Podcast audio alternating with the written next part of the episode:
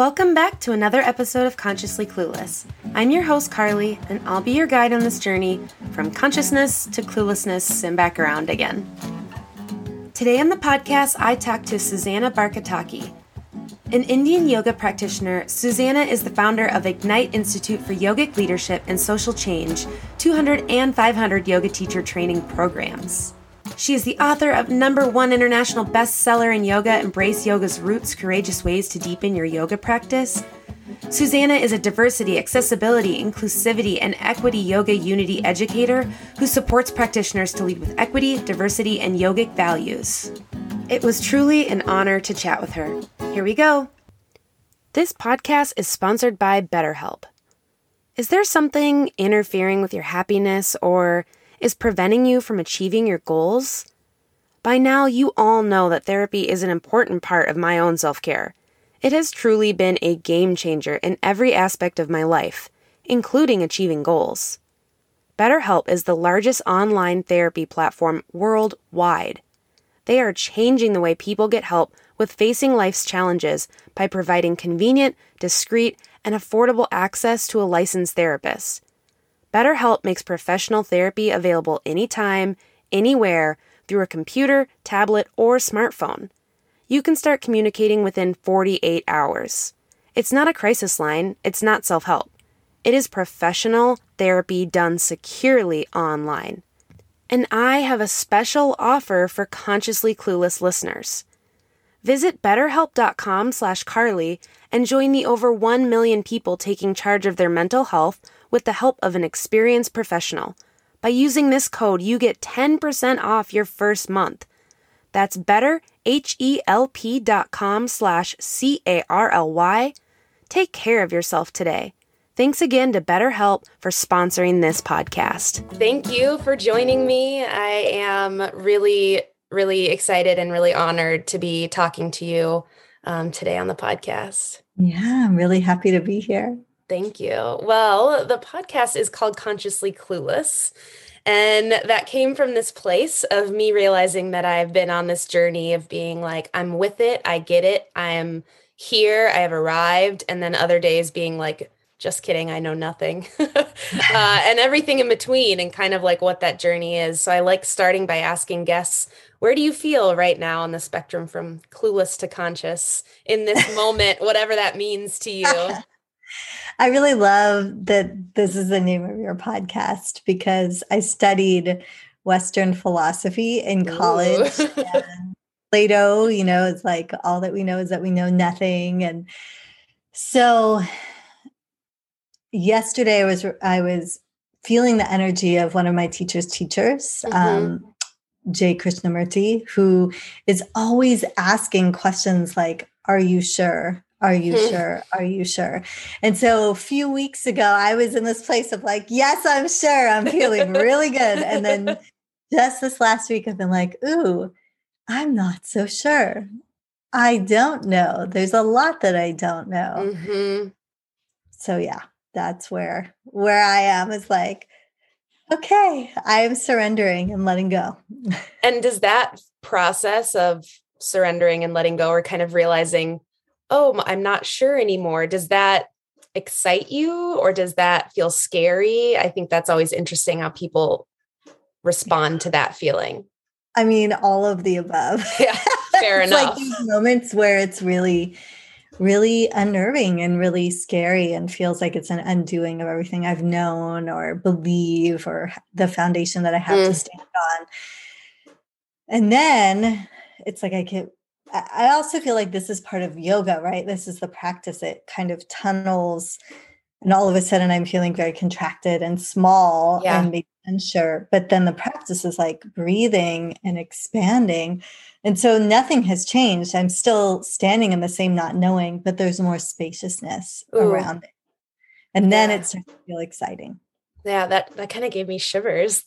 I like that. Like I'm uh, the way you describe that, that even being in any new place, but experiencing it differently. Yeah. Is really beautiful. Um, so I have followed you and taken online workshops and religiously like bought your book when I could. Um, I've been really grateful to have your resources. And when I was looking at your website again today, um, it says speaker, author, teacher, trainer. Then it says yoga culture advocate. Mm-hmm. And that title right there, um, I would love if you could expand a little bit for us to start. What is a yoga culture advocate? What does that mean? Well, first, I just want to say, like, thank you. And it's such an honor that you have been like pursuing and going down the path of of learning and kind of exploring all of these different perspectives on mm-hmm. yoga today and for me what a yoga culture advocate is it, it's all of us who are part of and care about the culture of yoga um, so what that means for me is yoga is more than just the physical practice. Like, absolutely, yes, it is the physical practice, but it's also meditation and mindfulness and ethics and the way that I react to my kiddo or the way that I react to my friend when she calls me and needs support or, you know, how I handle um, a disappointment or mm. an exciting thing. You know, it's yoga is all of life and, mm. and, has been taught to us from the texts, from the Vedas, you know, has really clear delineation, particularly in the Yoga Sutras and the Bhagavad Gita, some of the foundational texts. And so, like, when I think of being a yoga culture advocate, I'm like, well, let's steward what yoga is mm. for the future. So it's not watered down, it's not lost, and it is going to look different for each of us in the way we each show up and the way we each manifest and express right. that. But there's some solid foundations that we can rely on and that we can turn back to when we're thinking about the practice. That's really lovely. And to to keep going on what you just said, the turn back to. So we're turning back to what are we turning back to and what are we turning away from? Mm, yeah. You know, turning back to mm, is tricky in the sense that I feel like we need to look to yoga is not a dead tradition right? It's alive. It's mm-hmm. it's a practice that comes from somewhere comes from a place comes from a people. There's texts there's practitioners there's lineages. Certainly there are things in those lineages and those traditions and even in the text that don't speak to us and that maybe right. even aren't relevant or you know moving backwards and so and there's things that are really relevant and so for example um, looking to a definition of what yoga is or what it can be in the yoga sutras there's many many ways that we're taught to practice yoga right. so looking there as opposed to like going to a class or a studio or a place where you know it's like yoga is getting a yoga body or getting your workout right. out on and so when i when i think about like what we're turning away from i think it's like the oversimplification or the watering down or the um the really it's like the combo of of this depth of practice with capitalism mm-hmm. and when that happens people pick and choose certain things for what yoga is as opposed to the full expanse of the practice. And so it's turning towards that fullness and that authenticity rather than like the cherry picking or the things that just make people money or you know it's almost like the opposite of what yoga is like literally yoga teaches us to be detached from our bodies to not focus on our bodies and so whenever i see something that's like do a pose a certain way you know hit this whatever this this pose like yeah maybe that's a doorway in but that's not the end game of what yoga is here to teach us. Right absolutely and i know that um, you've talked about this through your writings and and through um, i love following you on Instagram. By the way, I just have to say your reels and your uh, content on there, everyone listening should follow if they're not following you already, because it's so useful and helpful. Um, but I would love to hear and share with the listeners a little bit more about how you came to be a yoga culture advocate. Like, what was that journey mm-hmm. for you? Yeah, you know, my family is from my father is from India, the northeast of India in Assam and my mom is from England. And I was born in England hmm. at a time when mixed race families weren't really, mm, it just wasn't so much a thing, you know, right. and, and there was a lot of discrimination against me and my parents, and then later my brother when he was born. And so I grew up already experiencing separation, a lot of separation, mm-hmm. a lot of disunity. And it was happening all around me.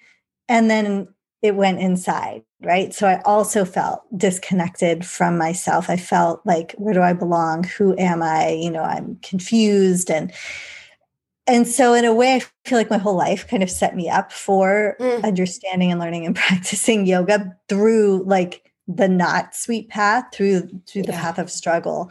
And other folks listening might relate to that too you know even though your story might not be like you're mixed indian and british but maybe there's other things that have happened that that um that made you feel like you weren't connected or didn't belong or you know weren't worthy. I think so many of us have those experiences and you know whether from our culture or body shape or size or ability disability race you know gender um, just the families and the lives that we're born into right just not being a match or a fit like the world not quite getting our souls and our spirit like our world doesn't have that kind of consciousness. The way that yoga sees us is already whole, perfect, and complete.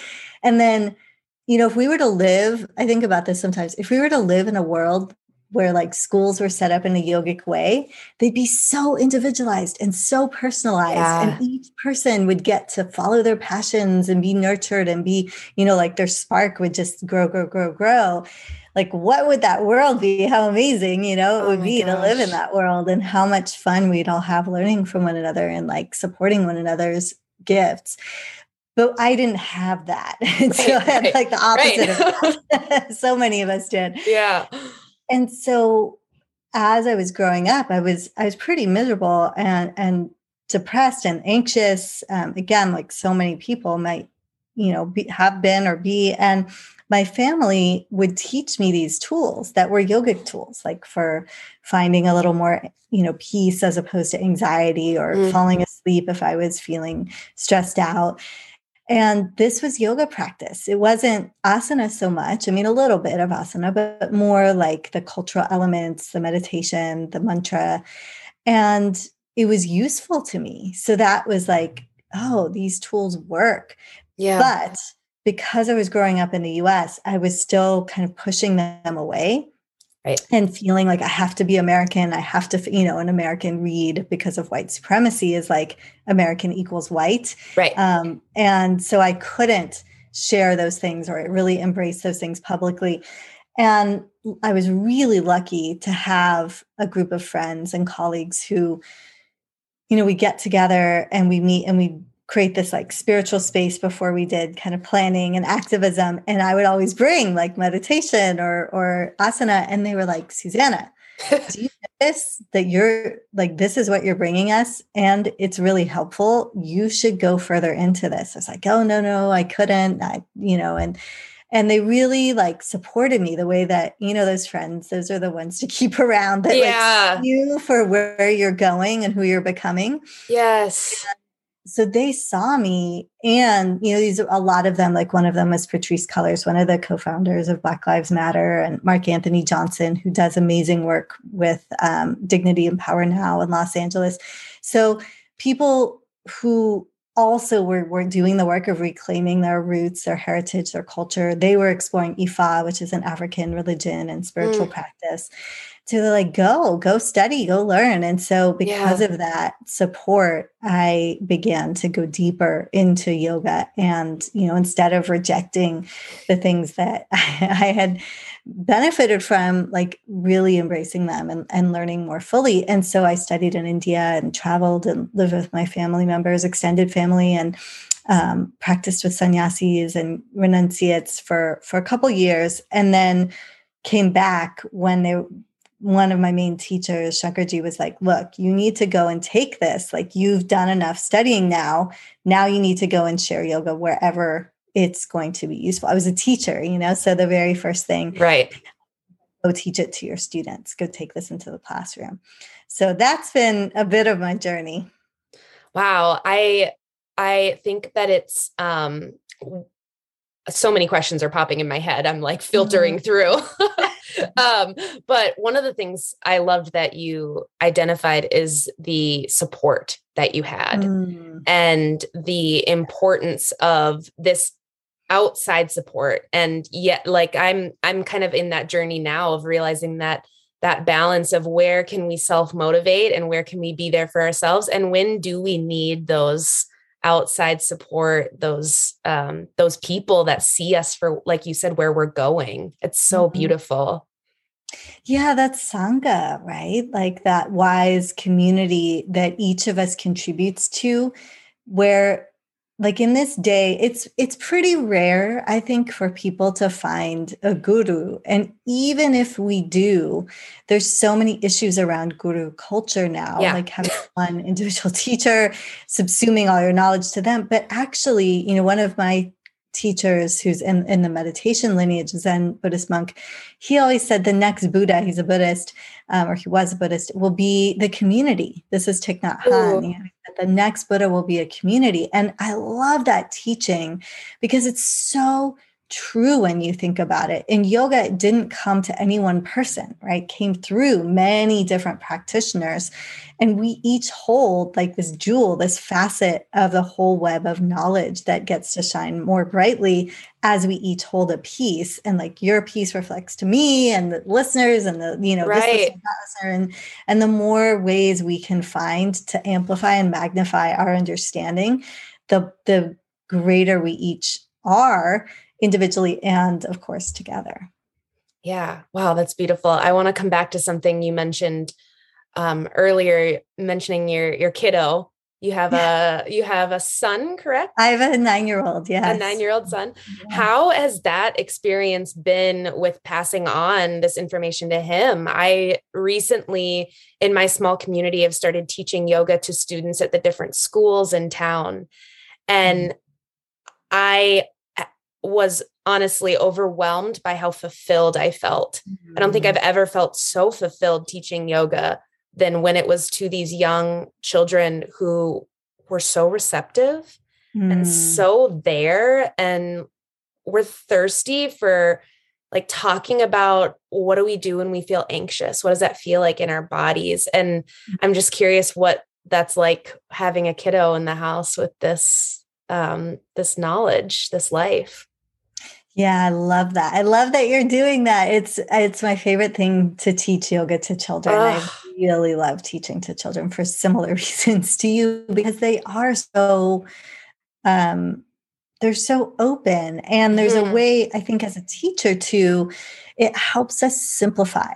Yoga is not that complicated. Like there there are deep truths, but they're they're simple in a way too. You know, like ahimsa kindness kids understand that yeah. you know it's satya truth like they get that too and and so there's a way that teaching to children i think has really helped me deepen my own practice and so with kailash my son a lot of what i find is it's like constant application of yoga philosophy hmm. and i'm not like hey, you know, clean your room because saucha, you know, it's not like that correct. it's saucha, like the, the niyama of cleanliness. Cleanliness. But we'll talk about like how do you feel when your room is clean and organized or you know like he's in in a space right now where he's like i really like having things messy because i'm a creative guy and i want things kind of chaotic and like all the things around me so i can draw from them like okay you know that's your and you live in our house. this is like what what, yeah. I would like you to do. But you can have your desk be, you know, have all the things on it. Your bed can have all the stuffies or whatever on it. Like you can have the the creative expression there and and so in little moments like that we find ways to bring in and and sometimes i'll bring in like and this is the reason i think about this kailash like why this is important to me is this principle this yogic principle or when we're talking about you know like um in fact just today on the way to school we were talking about how like kids who like he, at first he called it like this this person is a bad kid. And i was like well are mm. they or is it that they're making bad choices? And why do you think they're making those choices? And so we started to go down that path of like what causes action and karma and wow. um, even conversations about like sometimes i'll say to him like calling you my kid is weird right? Because there's like like a sense of ownership in my but you have your own destiny you have your own karma and who knows like what that is and i'm here to support you um, but as much as possible like also give you space. And so we'll, we'll, get into these these whole funny philosophical conversations. So i really enjoy it um, definitely having children is a huge teacher yeah that's so and it goes back to your point of can you imagine if like our education system was more individual and supported those. And I'm just thinking of, you know, just some of the examples you gave. I'm like, wow, would that have been a game changer for me as a nine year old to have some of those conversations because some t- kids want to know why. Kids want to yeah. know why you're telling them that. And because I said so doesn't really uh, help much. Although, although I know that sometimes just has to be the parent answer. you get to totally. a point. but I just like, can you imagine someone saying, This is why? This is why that this matters to me. And here's a little bit more information and giving that for them to chew on. Yeah. Yeah. I wouldn't say, you know, I don't think I'm like most parents. I don't feel like I have the answers or like I right. know the right way to parent. Right, right, right. Definitely, definitely having yoga to turn to is helpful. Like my kiddo broke his arm a few mm-hmm. months ago and it's so sad like you don't want anyone you love to suffer but it's especially hard you know when when it's a young person or a child and so we had conversations around like karma there as well or like because actually weirdly the week before he had asked me because um, i broke my femur my leg when i was eight a little younger than him and he's like i wonder if i will break my leg too and oh my gosh. Like, no, you have different karma than me. It'll be, you know, you have your own path. And then literally the next week, he broke his arm. And so, right. It's like, how do you hold space? You know, this is the age old question. So many of us confront again and again and again like why do bad things happen to good people? You know why is there suffering in the world? Um, and even when we're not good quote unquote like even when we make mistakes like why do we suffer so much? And yeah. and so i just like had to sit with him with that and and then you know not jump to like there is a lesson or you know but like at the appropriate times you know what what has come out of this? Like have you been able to like i i would reflect my own stories like wow i learned one i could handle a lot of pain and i could do hard things and i would be okay. So that was a huge lesson for me and i also understood what it was to suffer and so mm-hmm. when someone else suffered i had a little more empathy and a little more compassion um, for them.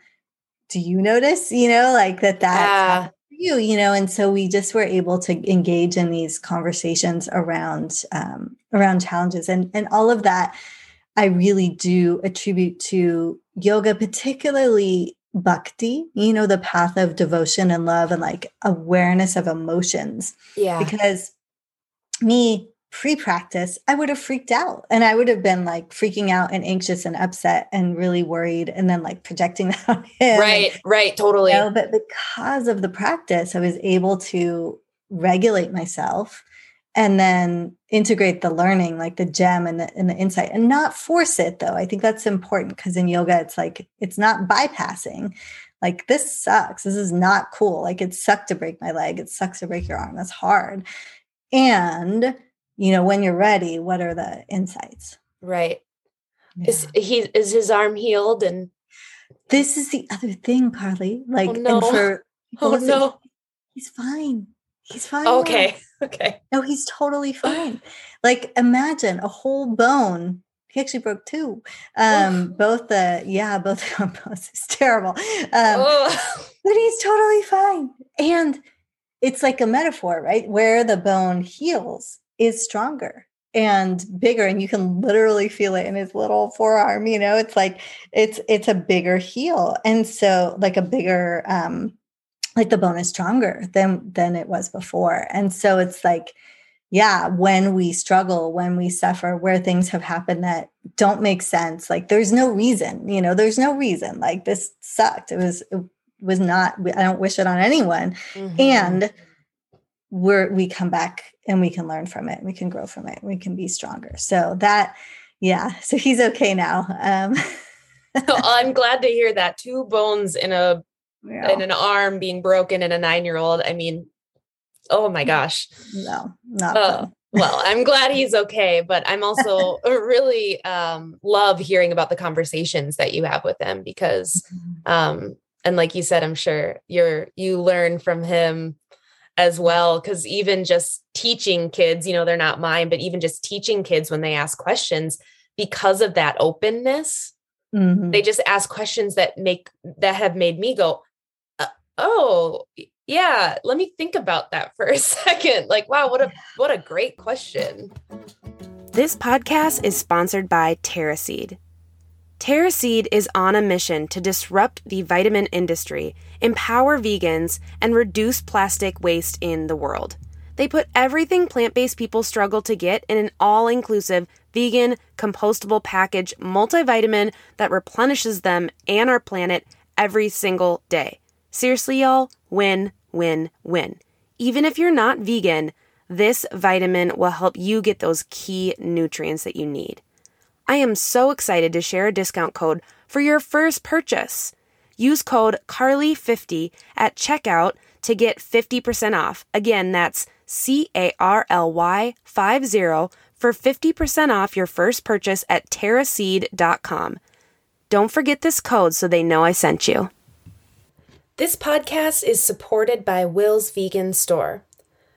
Will's Vegan Store has been a vegan company at the front of vegan clothing and sustainable fashion since they launched in 2013 by their founder, Will Green. They produce the most beautiful, vegan, sustainably made shoes, clothing, and accessories. I have been obsessed with this brand for years now. They were one of the first vegan brands that I really made the switch to. It can be hard to thrift shoes, but I love knowing that if I'm going to purchase a pair of shoes from Will's Vegan Store, they are going to be ethically made, their workers are protected, they don't use plastic packaging, they're delivered in an environmentally friendly way. It's truly the most amazing company to support. So if you're ready to try them yourself, hit the link in the show notes so they know that I sent you. Yeah, I love that. I love that. And for yoga, any of us who are yoga teachers, right? It's like our students are that too, of any age, adults as well, you know, their Absolutely. way of saying, like, I can't touch my toes, Susanna. Like, I don't understand, you know, I can't, I don't think I can do yoga. And it's like, well, let's explore, you know, and yeah. and what can we learn from that wish and how can we support them in in their growth? Yeah. I want to I want to talk about a few things that I think are or can can be difficult. Um, mm. But I I remember listening to um, Rachel Yoga Girl and her experience, and I've I love um, when you teach on her site or when you've been on the podcast. Listening to that has been fun. Um, but I was so impressed with her conversation about wearing uh, a bindi mm. and how she was open about that mistake yeah. and that learning. And I really appreciated that because there are a couple different routes you can go with that situation. Mm. Um, and I know that you must have people, I've, I mean, I've seen it on your post, but you must have people reach out to you all the time. Like, I'm a white woman. Can I teach yoga? Or yeah. can, can I do paddleboard yoga? Can I do sip and stretch or whatever they call them or at like breweries and stuff and i don't expect you to have to like point blank answer those questions but how do you approach those conversations with people? Because i've had that as well as a white woman teaching yoga. I've been mm. doing a lot of work to figure out what my role is um sometimes for better and i'm sure sometimes for worse. Yeah i i mean I love all the questions that come because I think when the questions come, they're coming from that place of inquiry and like wanting to do better, you yeah. know? And and so the first kind of ground rule or like ground that I start from is no one person can answer for anyone else, right? Mm. Like, yes, I do this work and yes, I've written a book. And so I could see why someone would want to be like, because Susanna Barkataki says you should XYZ or not XYZ. but really, I would rather all of us be yoga culture advocates, meaning mm. be able to care enough and go deep enough and connect enough to what yoga is that we can actually answer for ourselves. And so, and I'll say a little more because mm. it's not quite that simple as like, I care about yoga and therefore I can answer this question. It's, you know, that's a starting place, but it's like what, when we're thinking about like a practice that comes from India and has been practiced and codified for thousands of years and is something we're engaging with today we're we're talking about cultural appropriation right? And and so and the difference between cultural appropriation and cultural appreciation. Yeah can we can we make that distinction first? Yeah i was going to define okay um, i'm sorry. yeah, no no that's great. I'm I, yeah because it is it's really really helpful, I think, for people to see that cultural appropriation, it's literally, I mean, it's stealing, right? It's taking yeah. something from a culture that's not one's own um, and using it in a way that causes harm to the source culture. And so it's always involving one, power imbalance, like a differential in power, and then two, harm. And that harm can be material harm or it can be disrespect. Like, for example, with the Bindi, um, it could be disrespectful to wear a bindi, which is like a sign of, you know, like Indian culture and femmes wear wear bindis as a Halloween costume, right? Like right. that's like, ooh, why are you taking something that's my culture and making it like a costume or right. even making a joke out of it? And then there's ways that it can be materially harmful if like a company is started up and they popularize bindis and then they mass produce them and then they sell them and they're not from India. They're not South Asian, right? So, okay.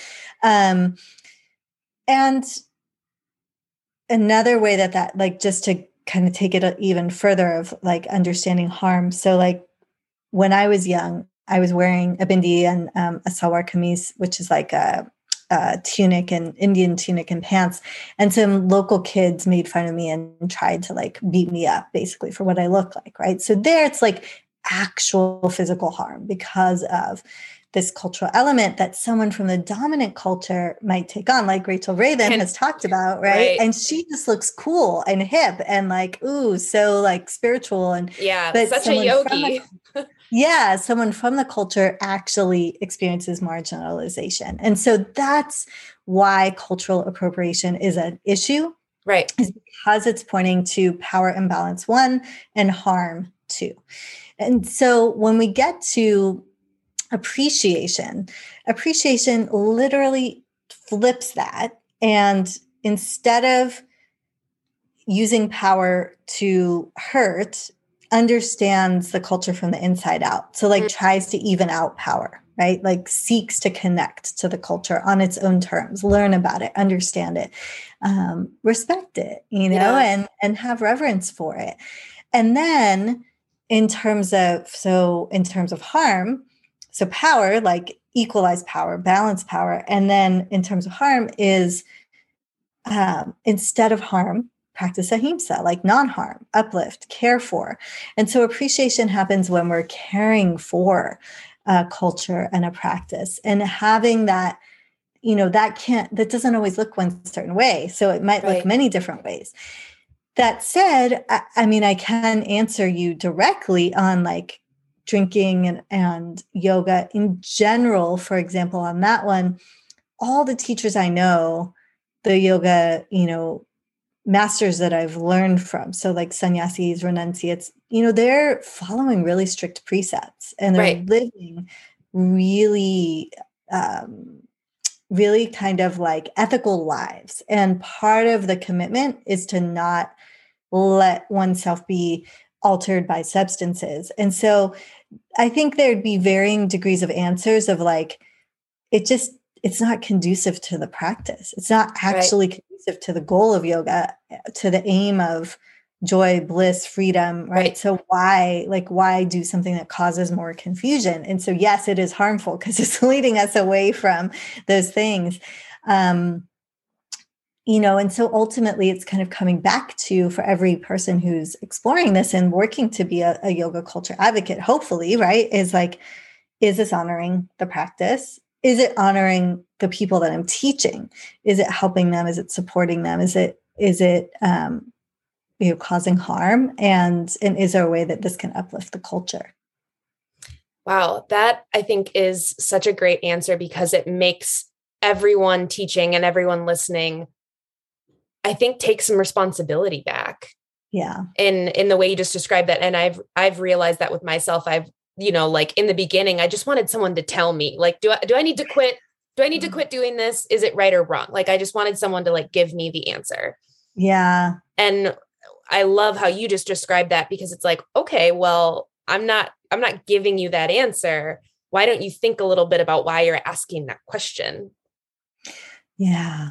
Yeah. And and really truly to get to the aim of actually preserving yoga for the future, Right. it can't be dependent on any one of us. It has to be all of us kind of assessing and then like course correcting and coming into greater alignment with yoga itself. Yeah, that's really beautiful too. Is just the idea that to to continue on with any tradition, if anything, it it takes more than one person. Yeah. Yeah. I really appreciate that answer because I know that you must get approached about those kind of like questions. I'm guessing daily.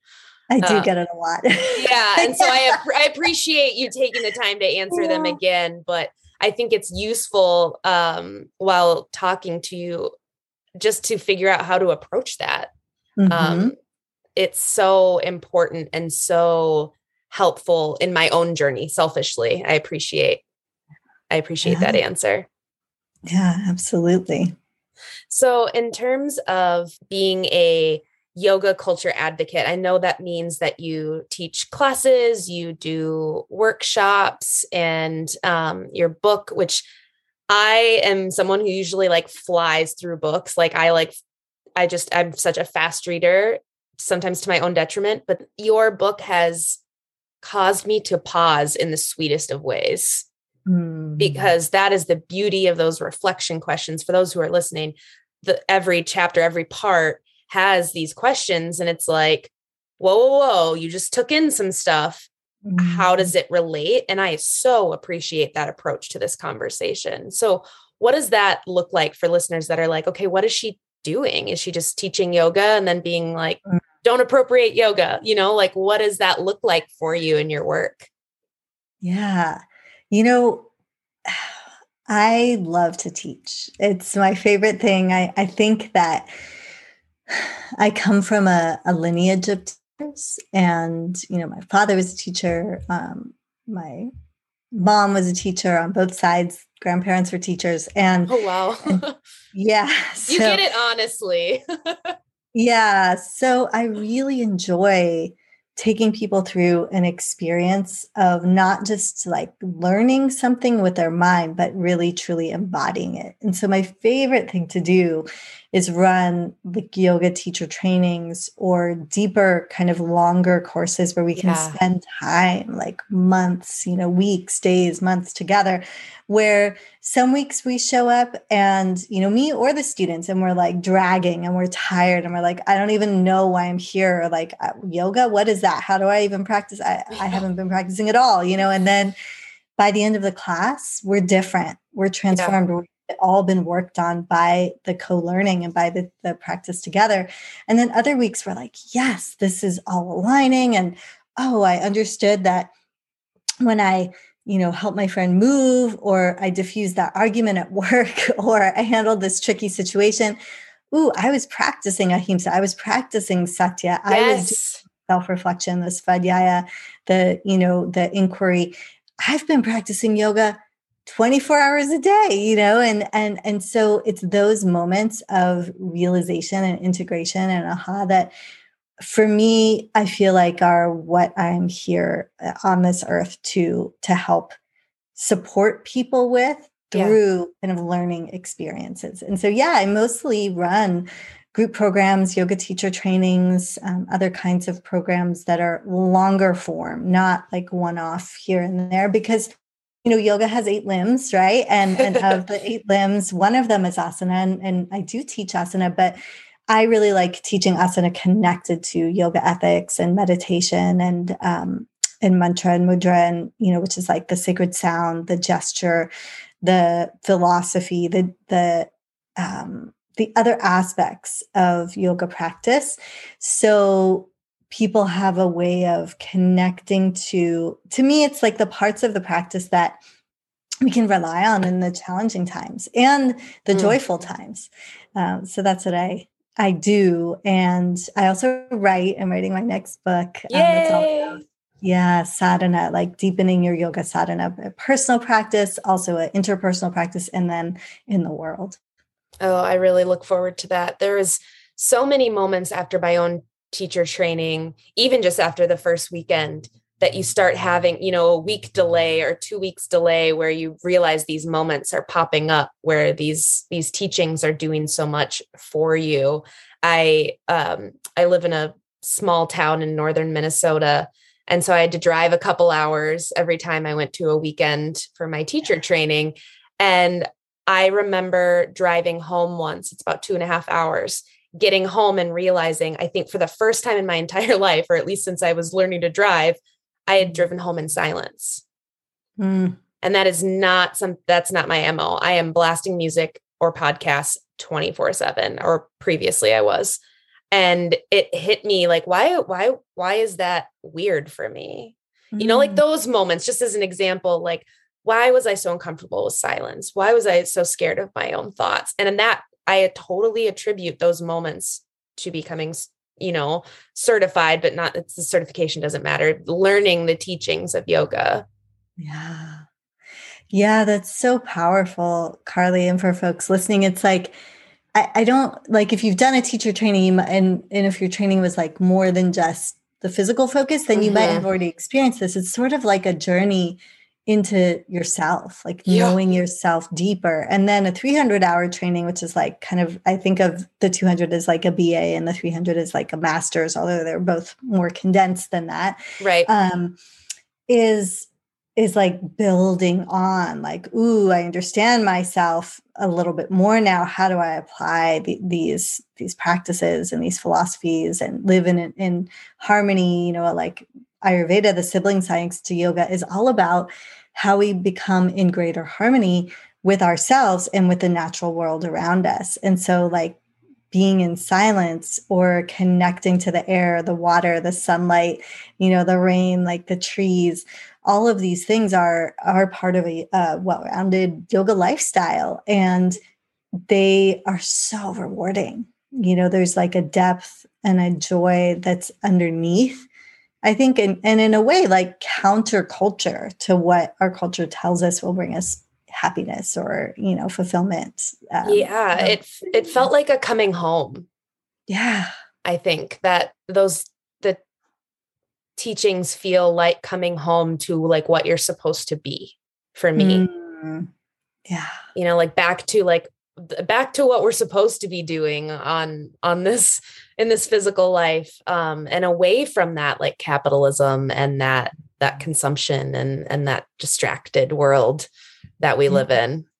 Yeah and and i love that and it's like and we're in that world so we'll participate in it when you know when we do but yep. not be that won't be the sum total of us yes. right? Like there's something more. There's there's other things that bring joy and bring peace that can't be bought. And and that that to me is the power of yoga. Like actually cannot be given and cannot that also means that that peace and that power cannot be taken away.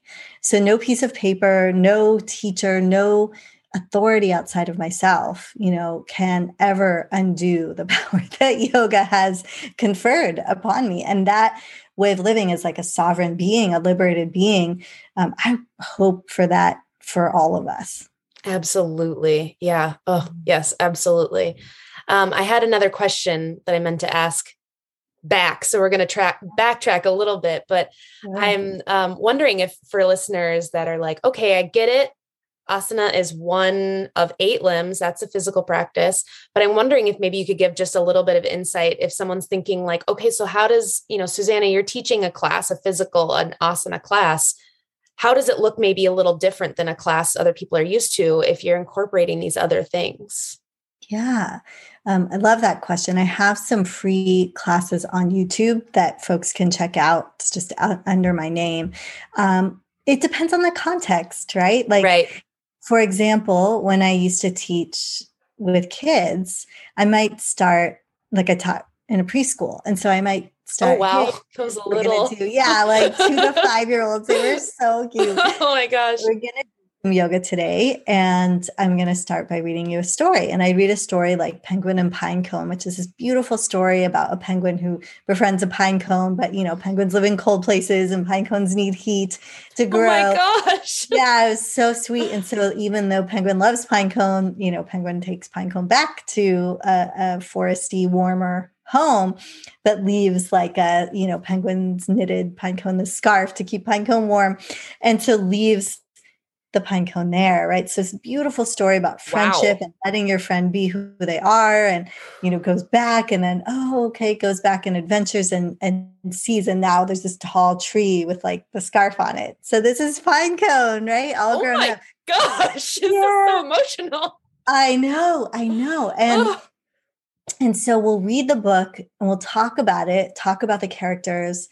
What is this, right? Like what what is Penguin doing? Well, showing the power of ahimsa, the power of kindness, and mm. like how can we care for for each other and our friends. And I remember later that that so we read the story in that particular class. We did some asana, right? We did penguin pose, we did pine cone pose, right? So we brought some asana and physical practice in, um, and then closed with mantra, med- a little bit of meditation, you know, two to five year olds, it's like maybe three, four minutes. and then I was on the yard and one little girl got stuck on the, um, what are those things called? Like the monkey bars. Mm. And she was, but she couldn't like get down. She was afraid to fall because she was, she was a little high. And this other little four year old or three year old ran over and like held her up. And until someone like the safety supervisor could get there and bring her down. And I went over and I went up to the little boy because someone was taking care of the girl. She was crying, but she was okay. She was just scared. scared. yeah. And I was like, hey, you know, that was amazing. What made you run over and help her? You know, she might have fallen on you, could have gotten hurt. And he said, Miss, is the power of ahimsa. It's like, oh. Wow. Oh, okay. Like wow. you now taught me, you know, and and so I feel like sometimes when we're teaching yoga, it's really so much about almost what we're not doing like what we're not saying and how we're being. So so my intention often in classes with children or adults is to weave in that aha for them you know, to have themselves. So if it was an adult class, you know, we'd probably begin with some pranayama, some meditation, just a way of disconnecting. Like we've all rushed in from our jobs, from work, yeah. from you know, life. So maybe some meditation, um, some sound, some mantra, chanting. Then perhaps a shloka or or t- pulling from the Yoga Sutras, like um, like even just Sutra 1.1, you know, atha Yoga Anushasanam, now, at the now is the practice of yoga, not what you thought you should have done this morning, not, you know, what you did last year or the silent retreat you think you should go on next year, but, but like now, this is yoga. And then weave that through the class a little bit do some movement some asana very invitational my classes yeah. are, tend to be very invitational um, exploratory like invite curiosity and then probably close with depending on the length and the context like maybe some invitation to journaling mm. or discussion if we were in person pair sharing and then closing with um, meditation again mantra um, maybe again pranayama. So uh, a, a journey of an experience that hopefully leads to some insight. Yeah. That's really, really beautiful. Thank you for sharing that. And I can um, put your YouTube will be in the show notes so people can check it out if they want to see for themselves, which I'm sure they will. Yeah. I really like how you showed that example with the little little kids on the playground, right? Because it just like solidified in my mind like oh the the power of almost naive sounds negative but there's there's something i don't know not not being jaded yet or something or not being right. influenced yet or whatever it is um of that and how that's available to us like you said like oh, yoga can do that for us too it's maybe a little easier for them because they don't have all this conditioning yet right. um but that's what i love is just that he looked at you and said it, it's simple it's just it's ahimsa yeah. Of course, Susanna. Yeah. Of course. Right. Where were you during yeah. that lesson? yeah. Exactly. That's really sweet. Thank you for sharing that. Yeah. Um, I mentioned this earlier, but I really love following you on Instagram. I love watching when you're making reels, dancing around and teaching, because I think that there is um, you know, a stereotype that if you are practicing yoga and you're really serious and you're into it, that you are like I don't know, this stereotype of a human in a in a lot of different contexts. But for some I've um surprised people that I like I still lift weights. Like I'm a gym mm-hmm. rat and like mm-hmm. and all of these other titles. Um so how do you like let loose? Like what is your thing that people would be like, "Oh, that's unexpected. I didn't think that would be something uh maybe it's dancing or whatever that yeah. you can share but do you feel like there's parts of yourself that people are like oh i'm surprised because of what you do that's a good question yes i'm sure there are um, i can't think of any right now but um, but maybe it'll come to me i I love dancing for sure. I mean, I used to also go to the gym and take lots of Zumba classes mm-hmm. and work mm-hmm. out and, you know, like, um, so I like I, I, edu, you know, I think of it as like edutainment, right? Like the way we are in our culture today. I didn't coin that. Um, I don't know who did, but um, but our culture, like we don't want to just learn. We want to learn and have fun while right. learning, and especially when talking about you know some kind of heavy topics like cultural appropriation and how to honor the roots of yoga. Is like if if we can have fun while doing it, like to me let's do that. And so yeah. I really enjoy dancing. I enjoy kind of taking myself a little bit lighthearted and like, you know, having a little humor about things. Also, I'm older. I was born in the 70s, right? Late 70s, but still. So it's that thing too of like, oh, I'm too old to be on TikTok or whatever. Like, who cares? Like, there's no too there's old. No limit. yeah, or too old to like make a silly reel that you right. know something care about. So I I do enjoy going kind of going counterculture in those ways too it's it's super fun for me and just thinking about ways to get messages across that will land for people and that yeah. will be like oh i see oh aha um, but like things i do that might be like unexpected I, I feel like i'm pretty what's the word? Like there's like a consistency. like you wouldn't be surprised to know that I practice yoga, love to hike, you know, walk, but maybe you would not know that I really love young adult novels. And so, uh, same. In, in, oh my gosh. Yeah, yeah. In the evening, I'll be, you know, often found reading. I'm reading this great one right now called "Inspired," all about um, a girl who who becomes um, aware that she's actually descendant from the muses, the Greek muses. Yeah, it's so good. Inspired. I'm writing this down. Yes. Inspired. I'm always yes. looking for young adult novels. That's amazing. That's so cool, Carly, that you love young adult novels. I do. My mom and I, like for as long as I can remember, I've always loved to read. And uh, mm-hmm. she was really good at introducing um, young adult novels and kids with like strong female leads and mm. just really cool stories. So I love I love that. I'm going to look up inspired. Yeah. Is there anything um, that you want to share that I haven't given you space for, or anything that you need to get off your chest for listeners?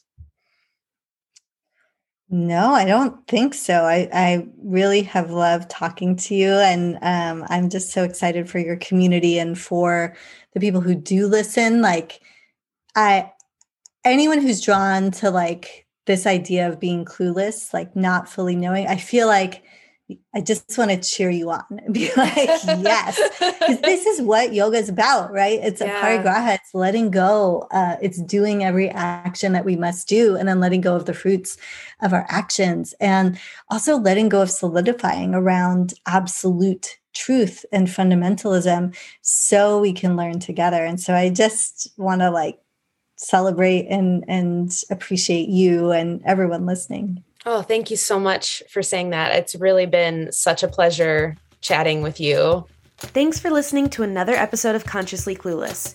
If you're enjoying this podcast, please subscribe, share with your friends, put it on social media. Don't forget to tag me. If you're on Apple Podcasts or Goodpods, leave a review. Reviews and shares help more people to see the podcast and join in on the fun. If you want to make sure to stay up to date on future episodes, follow me at Consciously Carly on Instagram, Facebook, YouTube, or Pinterest, and head to consciouslycarly.com to sign up for the newsletter. Ready for more conscious living content? Check out patreon.com slash consciouslycarly and join the exclusive community over there. And finally, if you're ready to take better care of yourself and the world, let's work together. Click the link in the show notes to head to the website, find out more, and schedule a free discovery call with me. Chat soon!